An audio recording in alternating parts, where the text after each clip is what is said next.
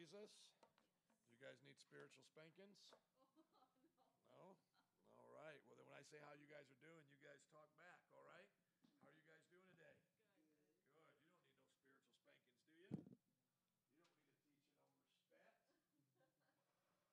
wrong to expect such things? No. You guys are more than able to excite me as I excite you to see you and to be respectful and honorable. Go ahead and share the chapel today if you would like to.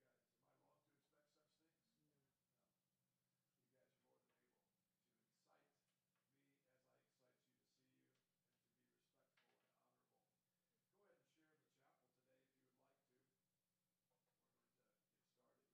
here. I'm going to be talking today about pleasures. Pleasures. Turn with me to Psalm sixteen eleven, and those of you who are sharing the chapel, please do so if you want your friends to uh, to watch this. Join me for chapel. We had a great time yesterday with Brandon, didn't we? Isn't that amazing how God just shows up when we make time to be with Him and to uh, to love and honor Him? And the title of yesterday's service was His Presence. And his presence. And the whole idea was is that when we seek God and his presence, God gives us the presence that we need, the different things in our lives that we need. And uh, I had a bunch on my heart. I got through three in the first service, and then I got to uh, three in the second service. And I thought that that was decent. Um, but, of course, I thought I could do six in each one of the services, but that was kind of having high hopes. I um, use Psalm sixteen eleven to base the idea of the practice that we were doing, which is when you seek God's presence, ending there with the N C E, God will give you his presence, ending with the E N T S. Now, a better way of saying it would be to go to the scriptures here and see that it's presence and pleasures. Psalm sixteen eleven, if you're there, say I'm there, please. I need you guys to start talking seriously. If you're there, say I'm there. Thank you. If you're not there, say hold up. I want you guys to wake up. I know it's Halloween, but I need you guys to pay attention and to be aware of what we are doing. Take serious the word of God. Psalm sixteen eleven, if you're there, please say I'm there. I'm there. Thank you. Say it like you mean it. I'm there. Thank you. You make known to me the path of life. You fill me with joy in your presence, with eternal pleasures at your right hand. Eternal pleasures at your right hand. C S Lewis gave us a great quote from his book, or rather his article on the weight of glory. And you can check that out if you have time. It's also on my Facebook page. And this is what C S Lewis said about pleasure. He said, if there lurks in most modern minds the notion that to desire our own good and earnestly to hope for the enjoyment of it is a bad thing, I submit that this notion has crept in from Kant and the Stoics and is no part of, part of the Christian faith. Indeed, if we consider the unblushing promises of rewards and the staggering nature of the rewards promised in the Gospels, it would seem that our Lord finds our desires not too strong, but too weak. For we are half-hearted creatures, fooling about with drink and sex and ambition when infinite joy is offered. Like an ignorant child who wants to go on making mud pies in a slum because he cannot imagine what is meant by the offer of a holiday at the sea. We are far too easily pleased. And I want to say this to you as your pastor and as someone who loves you. Far too often, as S U M students, you are far too easily pleased with making your mud pies, while God has offered you the vacation at sea.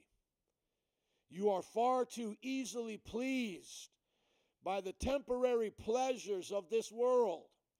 It's not that you really just struggle with your love for God over spending time with him as opposed to the video game.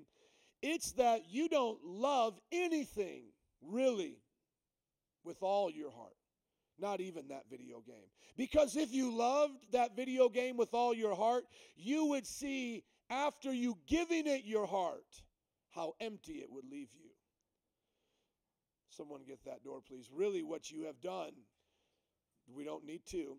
Really what you have done is you have hidden your heart, even from your own idols. It's not that you don't know how to love God. It's that you don't want to love God with all your heart, soul, mind, and strength when you find yourself in sin, when you find yourself irresponsible to the things of God, when you find yourself lazy. It's not that you're really disinterested. It's that you are really rebellious. Your disinterest in the things of God is rebellion. It's not that God is boring. It's that you are rebellious. When you find yourself struggling to read the Bible, when you find yourself struggling to worship, when you find yourself struggling to make time for the Lord, it's not that you have tasted and seen that God is good and you have become satisfied. It's that you have become rebellious and too easily satisfied by the mud pies that you find yourself in. If you don't know what a mud pie is, it's very similar to what my daughters did when I brought them to the lake when I went fishing. They got bored and they started playing with mud. You see, the things of this world are nothing but mud compared to the glory of God. And I agree with C S. Lewis. The Lord is not looking at you today saying, you know what, the Cub fan, you just love the Cubs too much and me not enough. No, he's saying to the Cubs fan, you have still not even given your full heart to them. Your desire is weak for them. Because if you gave your whole heart to the Cubs and you pursued it as hard as those who love me pursue me, they would find the Cubs are nothing but mud pies. And so are the Sox, the Bulls, and the Bears. All sports is is a mud pie. Is it okay to play in the mud as a child? Absolutely. No sinful thing about it. And it isn't okay to find some pleasure in the things of this world. Sure, you can. But they're nothing but mud pies. And so the man who shouts at the game but can't shout in church, it's not that he's lost his ability to shout because he shouted at the Cubs game last night. No, it's because he didn't shout enough. It's because he didn't give it his all. Men will not go to hell because they gave all their heart to the world. Men will go to, and, and, and only try to give some to Jesus, men will go to hell because they kept back parts of them, their heart from everyone, including their idols, and gave it to themselves. See, man's heart is an emotional, free will object that God, or I don't say object, it is a free will being. The heart is the soul, the being of man, and man decides how he gives it. And the man who gives it all to sex will soon find out that sex doesn't satisfy. The one who gives it all to his sports is the one who will find it doesn't satisfy. That's why when I go out here to this college campus, I'm always looking at them as that child playing with the mud, just like C S. Lewis talked about.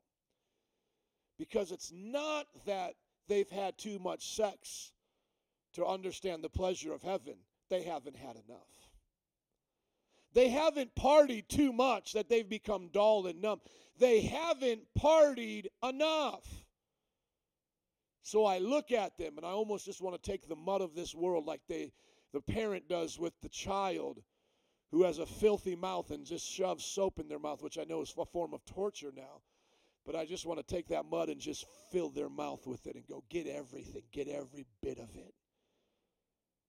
Until you realize It is mud. And you would think I'm just talking today about those sinners out there, those idolaters out there. But I have seen it happen all too often here, here in these Bible college classrooms, in these chapels, in the year after year that I have been doing this, that far too often, far too often, S U M students lose their pleasure in God because they choose to give it to themselves. I want you to see the correlating scripture to this. Paul wrote to Timothy, that young man serving the Lord in Ephesus, in First Timothy chapter four, verse one, the Spirit clearly says that in latter times, and if we're not in the latter times now, after two thousand years of history since Jesus, I don't know when those times are. The Spirit clearly says that in latter times, some will abandon the faith, follow, de- uh, follow deceiving spirits, and things taught by demons. Such teachings come through hypocritical liars whose consciences have been seared as with a hot iron. Remember, we talked about Jesus being the light of the world and him giving us our conscience. Here they have literally traded the voice of their conscience for the voice of demons. And by doing so, they have seared their conscience as if with a hot iron. I play guitar and I get these calluses on my fingers, and you could put fire and flame and, and pokey things right here, and I wouldn't feel it. Can you imagine even more so if you had been burned and your flesh had been seared and the nerves are dead? You don't feel it anymore. And that has become the conscience in the heart of many in this generation.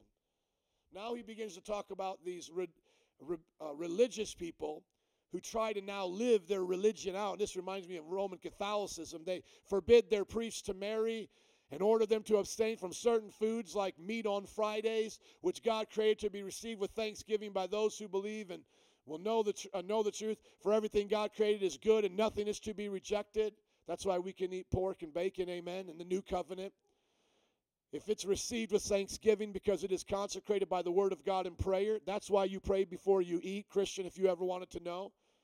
If you ever wanted to know why do we bless our food, it's because all food now can be received. There is no dietary restriction as long as you do these things. You speak the word of God over it and you pray, you can receive it. Now he says, if you point out these things, you're doing uh, the right thing. Now I want you to see here.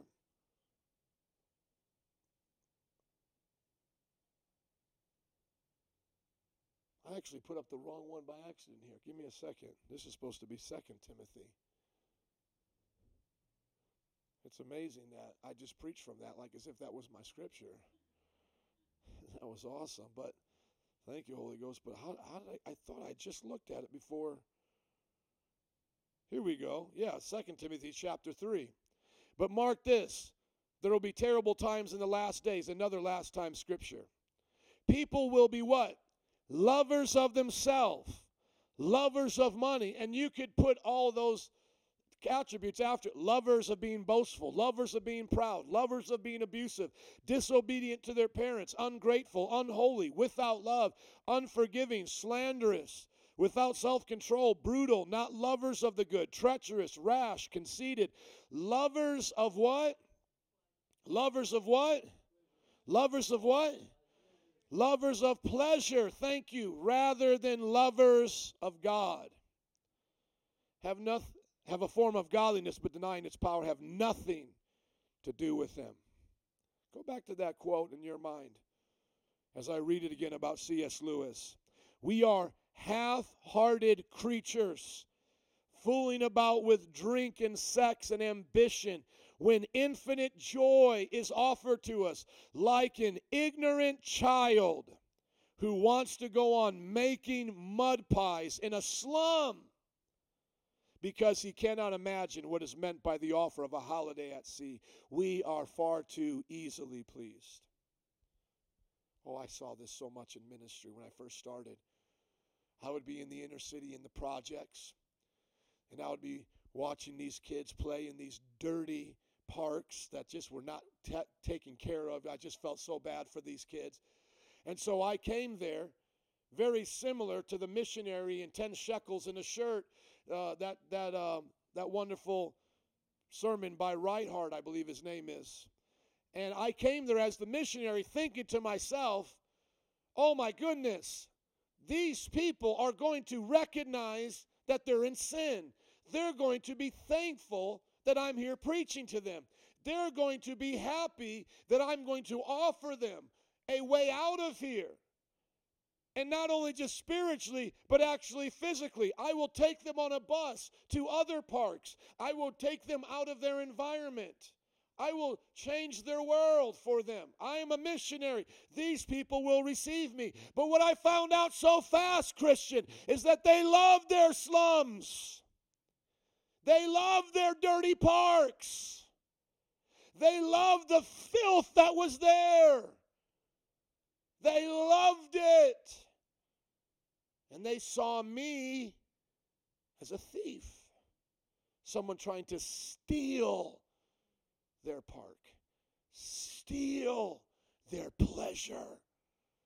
They didn't see me as the deliverer. They didn't see me as someone bringing forth good news. They saw me bringing bad news. I even remember one time we were going to a trip to Mississippi. A church had a pond and a campground built into their, uh, built there on their grounds. It was an amazing place. It was awesome. As a matter of fact, it used to be the Mississippi Assembly of God campgrounds. So they had chapel and all that stuff there. And then they moved it to another place and gave it to a church. So the church had a big building, a big kitchen, all these dormitories and a pond and all these activities.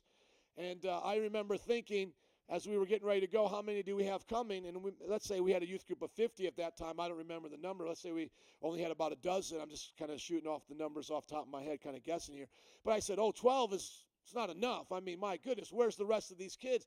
And my, my leaders were telling me, they don't want to go. They don't want to go. And I said, you've got to be kidding me. This is free. This is free. You're, you're sure you told them. There's swimming.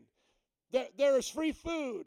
There's indoor basketball, not at the park with the gangbangers, not, not where they're smoking weed. There's indoor basketball. They could play all night long. Yeah, Pastor, they, they don't want to go. I didn't really believe them.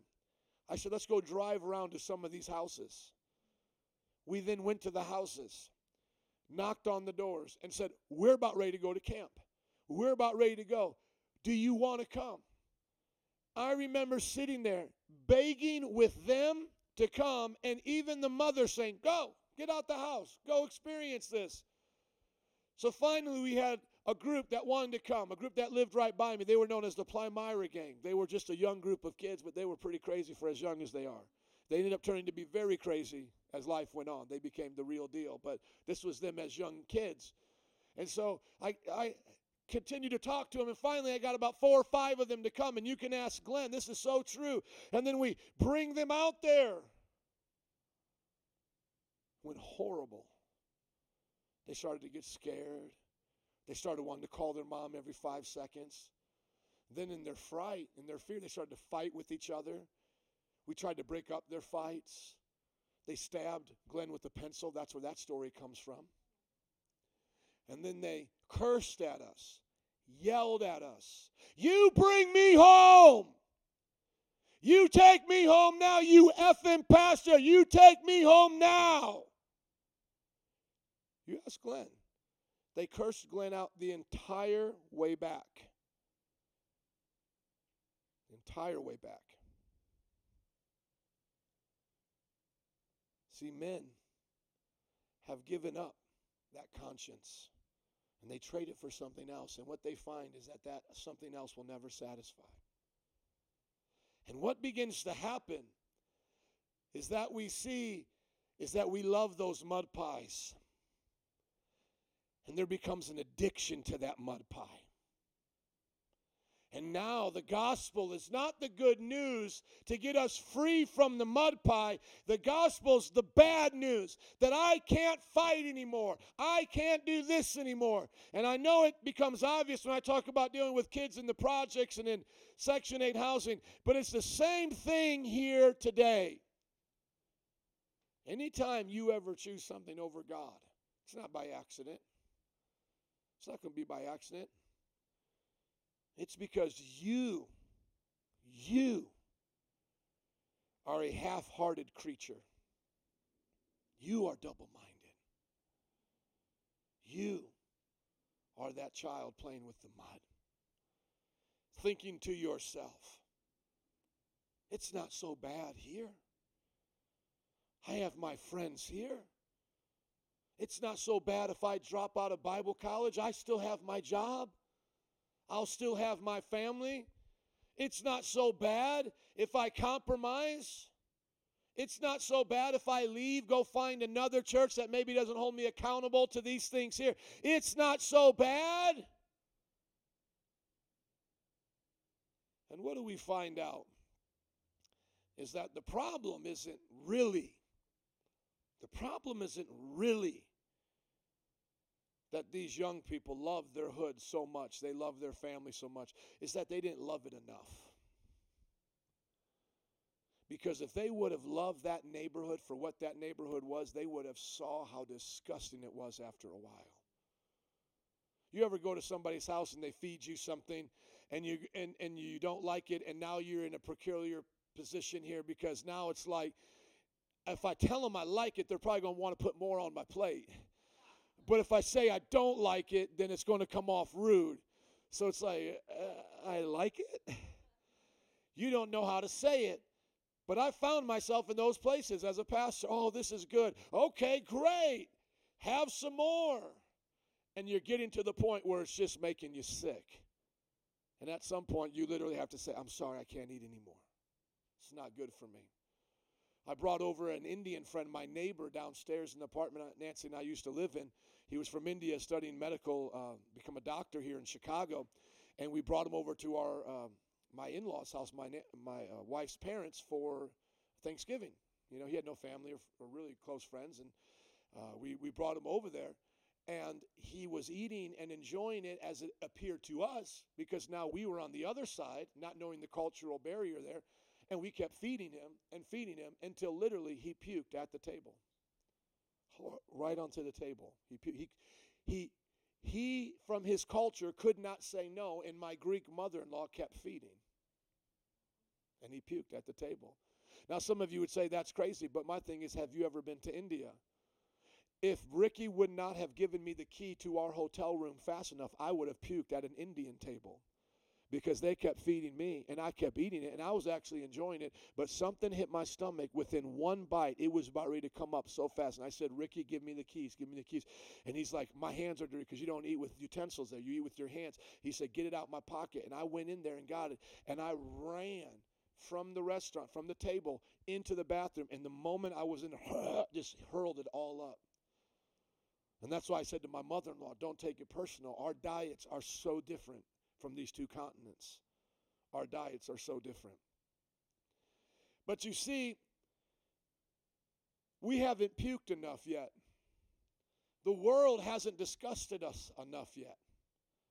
That's why when you see the uh, the one sixteen crew taking their steps closer and closer to the Lord, they haven't gone to enough Lil Wayne parties yet. They're too half-hearted about it. They they haven't been out yet into that realm of that part of the world yet. Among the sinners, they are sissies. Do you understand? They're so half-hearted. And that's the way it looks like, in the same way when it comes with you. Do you remember when Jesus told the parable about counting the cost? Don't start what you're not willing to finish. Because if you don't, Jesus said this, if you don't finish that tower, it will be half built. People will walk by you and they will mock you. That's what a half-hearted, half-hearted person looks like. Very rarely will you ever find someone who really lives according to their worldview one hundred ten percent. First of all, Christians are required to love God with all your heart, period. But very rarely will you ever meet someone other than a Christian. As a matter of fact, I'll put before you that only Christians can be true to their worldview. Only Christians. Everything else will lead to an inconsistency. One of the biggest ones that coming to my mind is I like listening to these debates with Christians, with atheists. And David Wood, who really does a lot with uh, the Muslims, just debated Michael Shermer. Michael Shermer pr- produces magazines trying to expose healing evangelists and all of these different things. And what always gets me, and I haven't listened to this debate yet, but what always gets me in these kinds of debates is, is the man will stand up who doesn't believe in God. He'll say, there's no God. There's no meaning to life. You are here by accident. There's not even a free will. You are a machine of molecules controlled by your D N A. And then he will tell you a bunch of things that are meaningful to him, a bunch of things that he believes has purpose, and try to convince you of it. If I ever met an atheist that really lived by his worldview, it would probably be only one or two kinds of people I could possibly meet. The one at his funeral because he committed suicide, because he knows that everything is totally worthless, why even go through it anyways? Or the most hedonistic, sensual person, a lunatic, someone in jail, like a Jeffrey Dahmer, who actually said, by evolutionary thinking, I led to eating people because why not? So you either meet a psychopath or you meet someone in their grave, but there is no consistent atheist. There really isn't. So often we meet people that have these contradictions in their worldviews.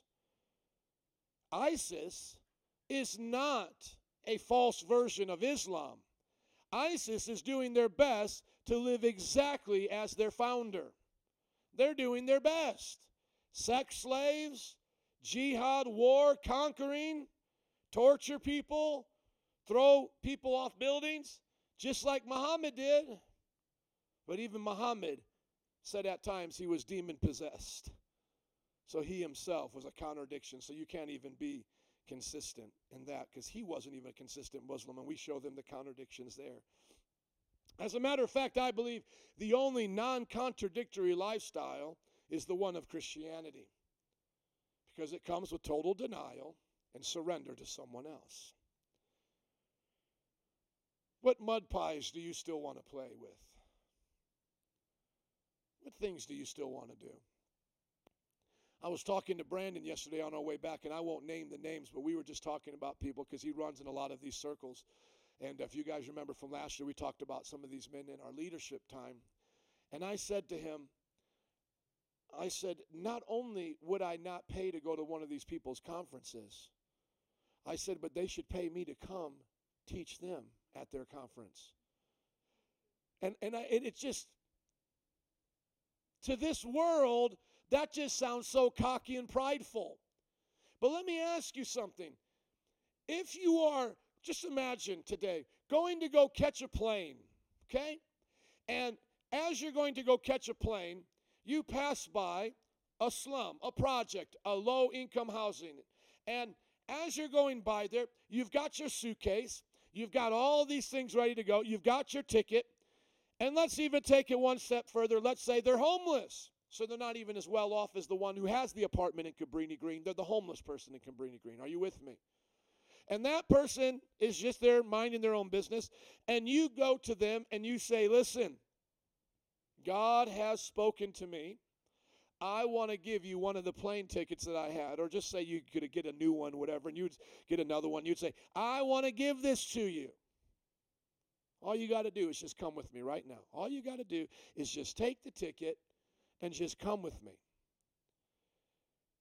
If that person is on drugs, they're going to make all the excuses in the world why not to do that. I used to try to get homeless people off streets into my house. Not even into a program. I would bring them into my house and I would have to beg them the same way we did with the projects. But now just imagine this. Whatever he says he's got to do, let's say now, he's just going to give you his best excuse. You've heard it. Let's say, well, uh, you know, I can't. I don't want to leave, et cetera, et cetera. Now imagine you say to him this. Do you want the pleasure of this trip? Do you want the pleasure of it? He would probably say, yeah, I want the pleasure of it. But then why aren't you willing to do something to receive it? The reason is is he really doesn't want it. He's just saying he wants it.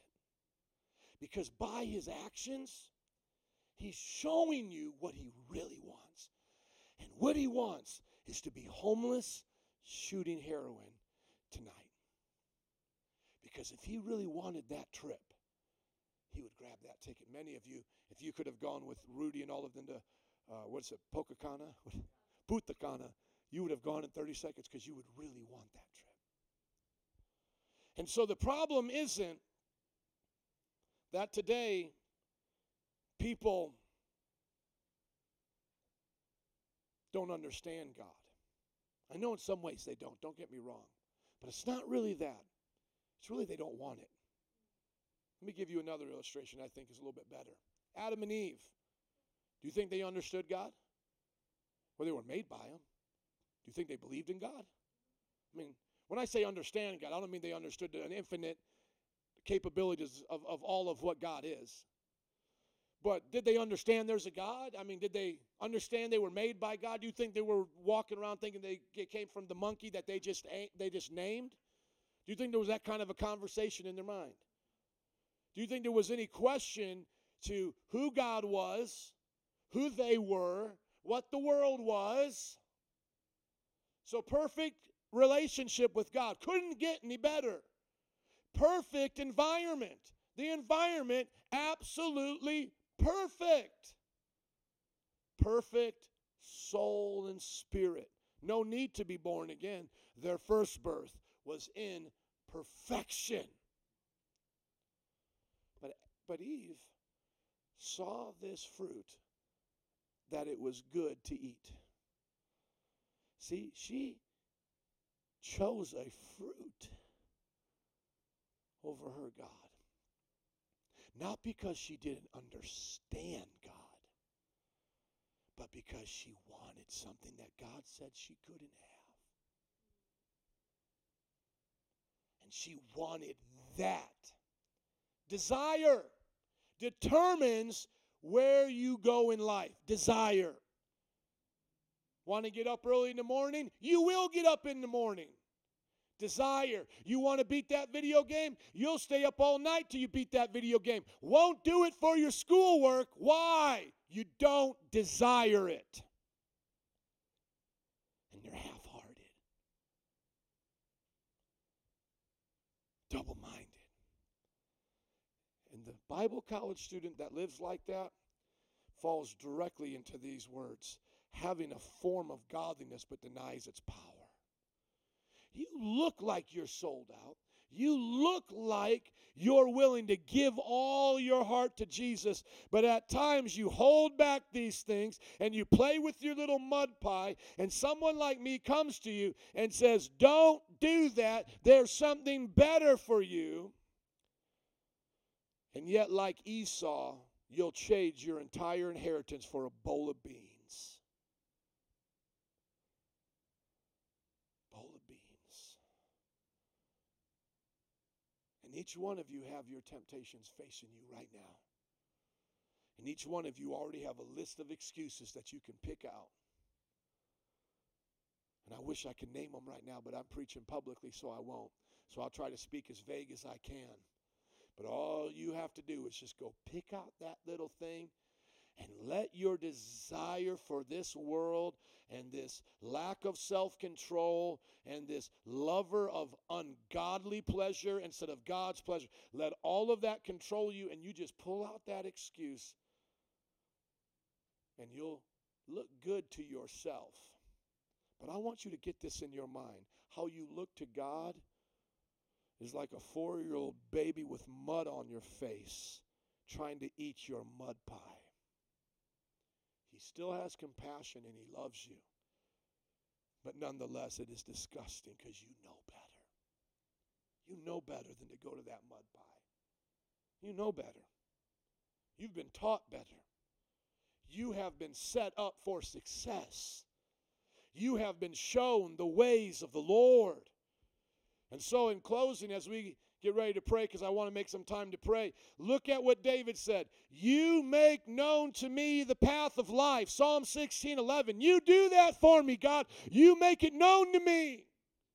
I'm not without excuse. I don't have one, Jesus. You make known to me. You tell me what it's about. I believe in everybody in some way or another through their conscience. They know there's a path of life. And you see, only those who choose that path can say this next part. And that's why I do believe in a backslide. And the Bible says the backslider is like the dog who goes back to his vomit. Is that not what the Bible says? If you don't think I'm being clear enough in my examples, the Bible says the backslider goes back to the vomit. You have made, made known to me the path of life. You fill me with joy in your presence, with eternal pleasures at your right hand. The one who turns their back on God to get the pleasures of this world are the dog going to their vomit. What would you rather be? A dog eating, uh, a vomit-eating dog? Or a prince? Or a princess? In the kingdom of your God. Sitting at the banquet table. Feasting on the things of God. So where's the application? Everyone look up at me, please. The application is, get hungry. Desire things in life. Stop being so half-hearted. Desire true glory.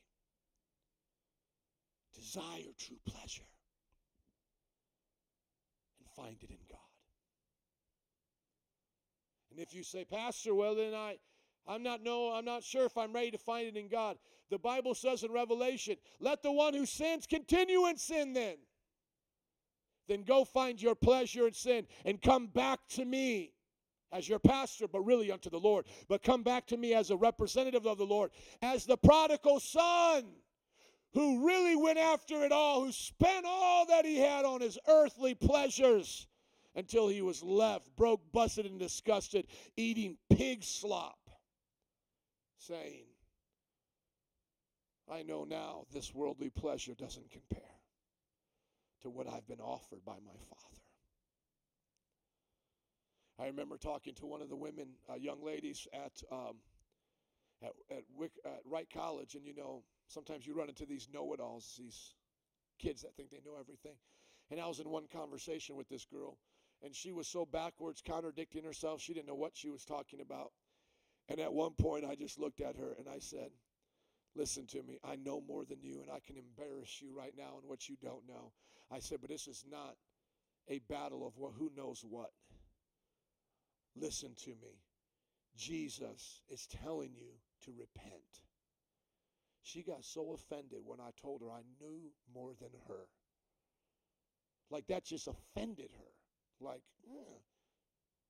And I almost just wish at that moment we could have just stopped everything, took a test on whatever knowledge is, shown books, and she could just get the revelation like, I am dumb compared to this man.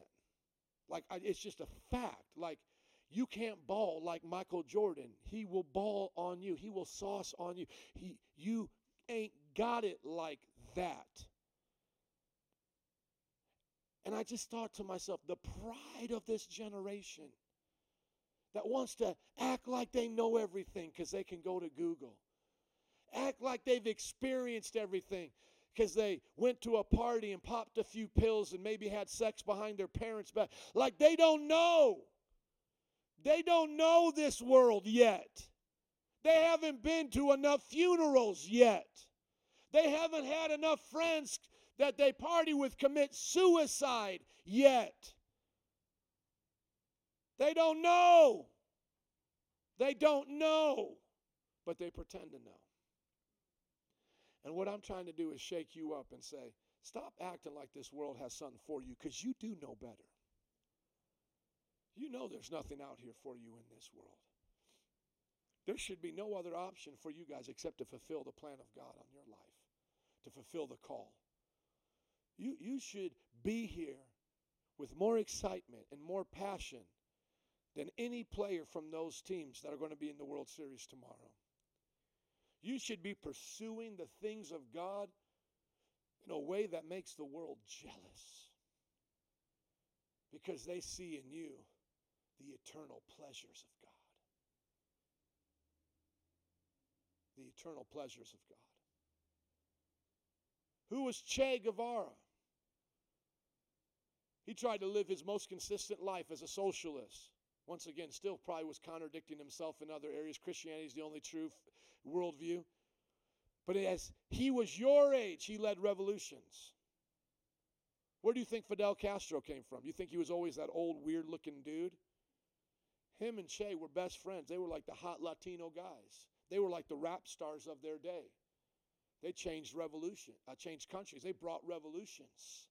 What do you believe in? Are you going to let Che Guevara pimp you with his life and show you what it's like to be hungry for something? You better not. You better start a revolution here. Go get you one. Go be known for what you're passionate about. The Black Lives Matter movement, all of the demonstrations that they stage, all of their safe spaces that they keep giving at the lakefront. Sister Soldier can say, I'm about this right here. And she's showing them, this is how I'm helping the black community. By doing what your grandpa used to do, what your grandma used to do. When our communities were the strongest, we were in church. And that's why you're going to have people follow you. Because you're not going to let the Black Lives Matter out Black Lives Matter or care more about black lives than you. It's not that we don't love enough. Or it's not that we love things too much. We don't love them enough. Because we'll find out how empty they are. And when we awaken to our real passion, we will find out that we were made for glory. We were made for eternal pleasures. That's why I love hanging around people who have been around a little bit, who have done some of the dirt, been around the parties, been around the clubs, had some money. I wish I could take one of the, like Zobrist or whatever that guy's from the Cubs, that Christian man from the Cubs. I wish I could just bring him out to Wright College today and be like, all you young people, bow down to your idol. And as they go down to bow down and kiss the ring of the Cub player, he says, listen, I ain't nothing but a servant of God. Bow down to Jesus. And I guarantee you, the people who would be willing to bow down to their Cub player would say, oh, I won't bow down to that. But the Cub player says, I bow down to Jesus. How foolish we are. How foolish we are. We've got billionaires, Kathy of Chick-fil-A, billionaires, Green of Hobby Lobby, telling us it's not about money. Bow down to Jesus. It's not about money. And if I had him right now with his stack of money like these wannabe rappers, not one has reached a billion yet. Some have gotten close. Doctor Dre has gotten close. Together, Beyonce and Jay-Z may have about a billion. But here, he could stack up his billion up here, and we could say, bow down to your idol. Oh, and they would bow down for that, wouldn't they? They would bow down for that pleasure. That same pleasure that allowed Robin Williams to kill himself. Bow down to your pleasure. And then if we had Kathy step up and go, hey, don't bow down to my bank account. That's pocket change. Bow down to Jesus. Oh, we don't want that. They would get angry. You see, how many of us need to die or become born again before we realize there ain't nothing in this world for us? All of our superstars die, but we keep sending more. We keep sending more. We watch what happened to Britney Spears. That's okay. We'll send more. We watch what happened to Amy Winehouse. We'll send more. And watch them all lose their mind and get demon-filled. And then we'll see others leave these industries. We'll see them turn their back on it. We'll see them come to Jesus Christ. And then we still won't wake up and we'll go, well, well, it will satisfy me. It will satisfy me. Let the deaths, let the destruction of this world and the grace of our God show us there's nothing there for you. There's nothing there. Now ask yourself this question.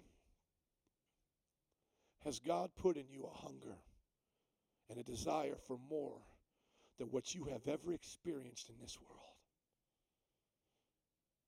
Yes, he has. And so the very fact that we go after pleasures should show us that we were made for pleasure, that we were made for it. So it's not wrong to want pleasure. It's not wrong to want joy.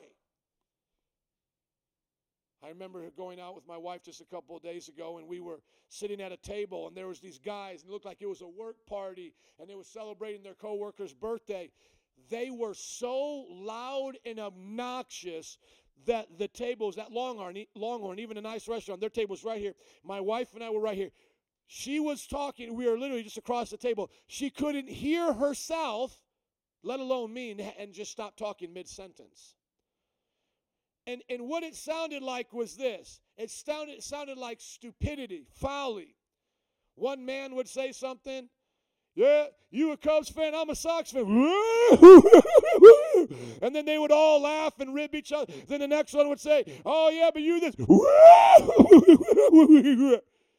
And it's no different than girls getting along together like little chickens. And I just saw man in his folly. And I said to myself, these laughs are not even real laughs. They were, they were just their way of trying to communicate to the other person, I need something else in my life. Their loud bellow. Will you do this? It was such a fake laugh that I literally could have sat right there in front of them and said, one hundred dollars right now if you laugh for real. one hundred dollars you laugh for real right now. Show me a real laugh. Because you don't got joy. What you got is a few beers and a stupid way about yourself right now and a half-hearted joy. one hundred dollars you show me a real laugh. You show me one that lightens your countenance. You show me one that brightens the mood. You show me one that changes your eyes. You know what I'm talking about. And some of you participate in stuff like that, and it's a part of your immaturity. I just said to my wife, I said, they're just playing the role of men, and they'll think they had a good time. Now, I'm not saying they haven't laughed before for real. I'm just saying that kind of idiocy is what the world thinks is a good time. No, no, no, my friend. The reason why I don't want to sit at your table is, is not because you're having such a good time and I'm a fuddy-duddy. The reason why I don't want to sit at your table is because you don't know what a good time looks like. You don't know what it's like to sit next to your best friend who you've mourned the loss of his miscarriage with, but you've also been at his weddings and dedicated his children, and you don't know what it's like for him to say something that's funny, and you celebrate together, and you have true joy, honest, open hearts, drinking each other's spirit in, drinking in the glory of God through fellowship. What you have is idiocy. What you have is what the world says is a good time, but to me it's a mud pie. What mud pies are staining your teeth and making your breath stink and defiling you. You know what I'm talking about. Let me just show you right now. I'll get, I'll get a picture right here. Someone eating mud. You want to see a picture of someone eating mud?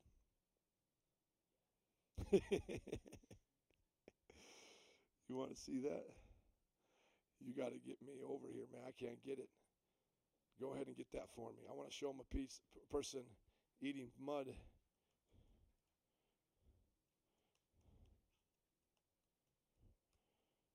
Oh, I pray today that you find the pleasures of heaven. I pray today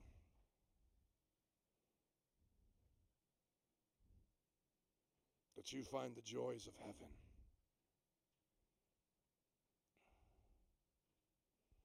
Tell me when you can just put an uh, internet thing right there. There you go. Let's see if I can get it up here.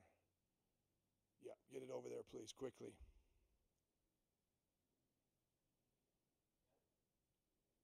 Yeah, but I need you to uh, put the uh, internet there quickly, please. Thank you. I got it.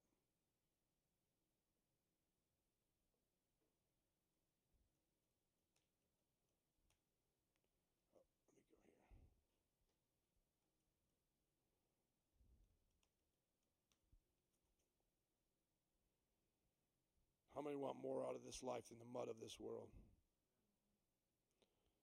How many believe God created you for more than the mud pie?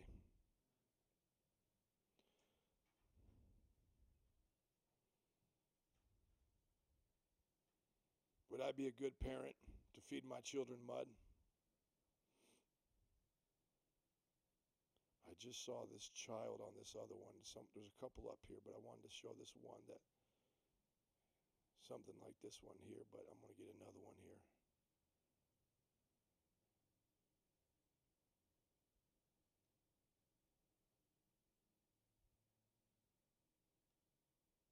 Here we go.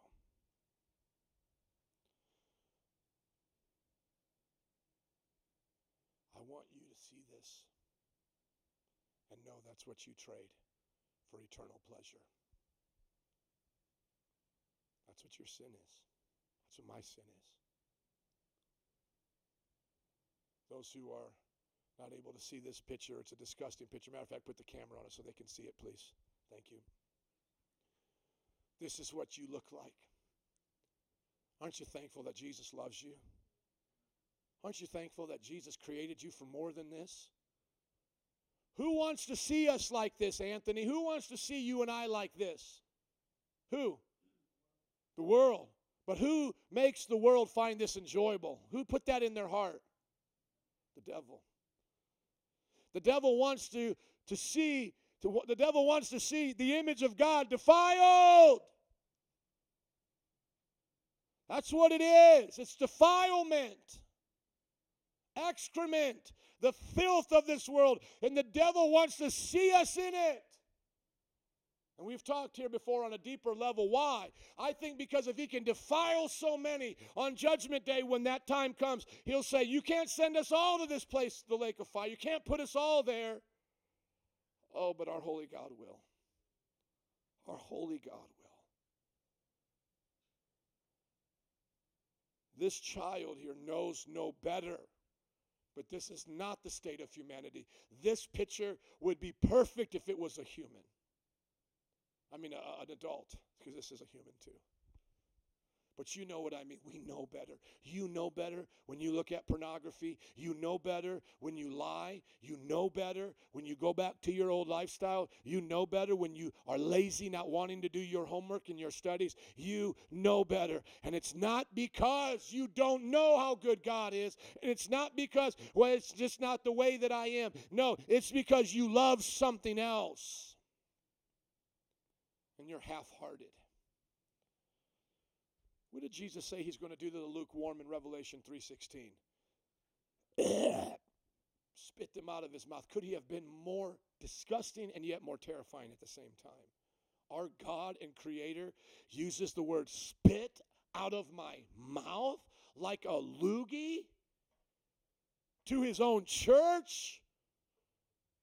Could you imagine if I did that as an illustration right now? As I was riding my thirty miles today, loogies coming out. Could you imagine if I just stood in front of you and just hawked the loogie and said, that's what he said you would be like on Judgment Day? I mean, it would just make this almost like I'm a shock jock of preaching. But I'm not here to do that. I'm here, but I want you to get the visuals of what these people are talking about. A dog eating vomit. C S Lewis said mud pie. Jesus says, spit you out of his mouth. Lovers of pleasure more than lovers of God. But Jesus said, you can actually have both. Or the psalmist said, you can have pleasure in God's presence. I don't have to trade. Thank you, Joby, please come. I don't have to trade my desire for pleasure when I come to God. I get my pleasures from my God. And they're eternal. And I was made for this. I was made for this. I wasn't made for the mud pie. I wasn't made for this. I wasn't made, even if the Cubs win the World Series, it will end. Here's a Sox fan. It ended, didn't it? The party ended. The celebration's over now. Can't take it with you now. Moves on. Life moved on. It wasn't eternal. Where's your past?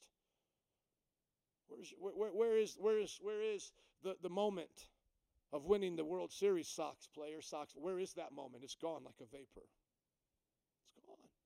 Where will your family be? Gone like vapor. Where will your job be? Gone like vapor. Where will all your accomplishments be? Gone like vapor. And none of them will save you. All that you do in this world, all your achievements will be like air passing through your hands on Judgment Day when you fall from the glory of God to the lake of fire.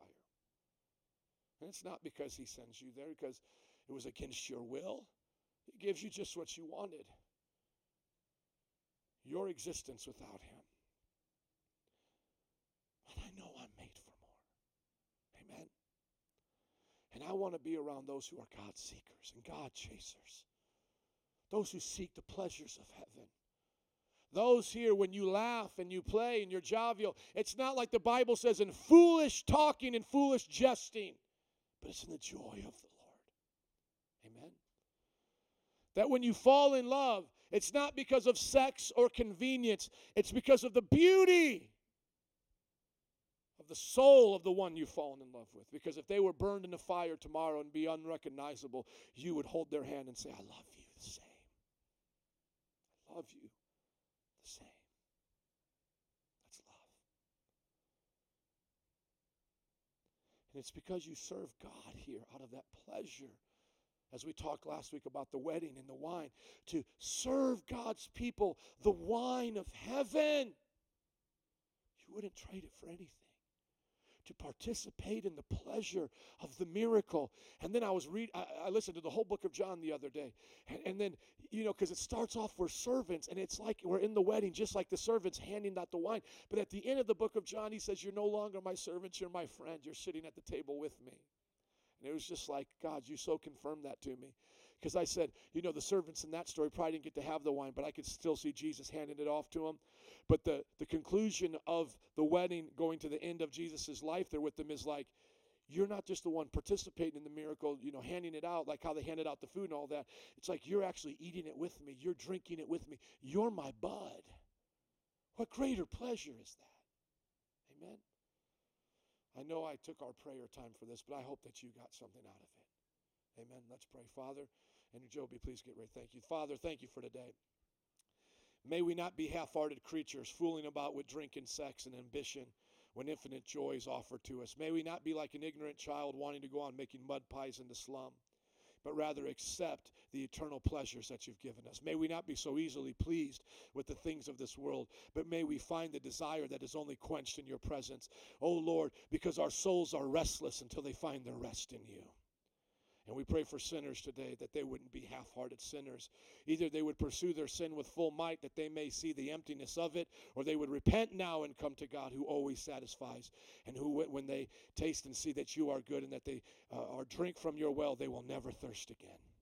And I pray for this cohort to be lovers of your presence, to always love you more than anything else. In Jesus' name we pray. Amen. Can you give it up for Jesus?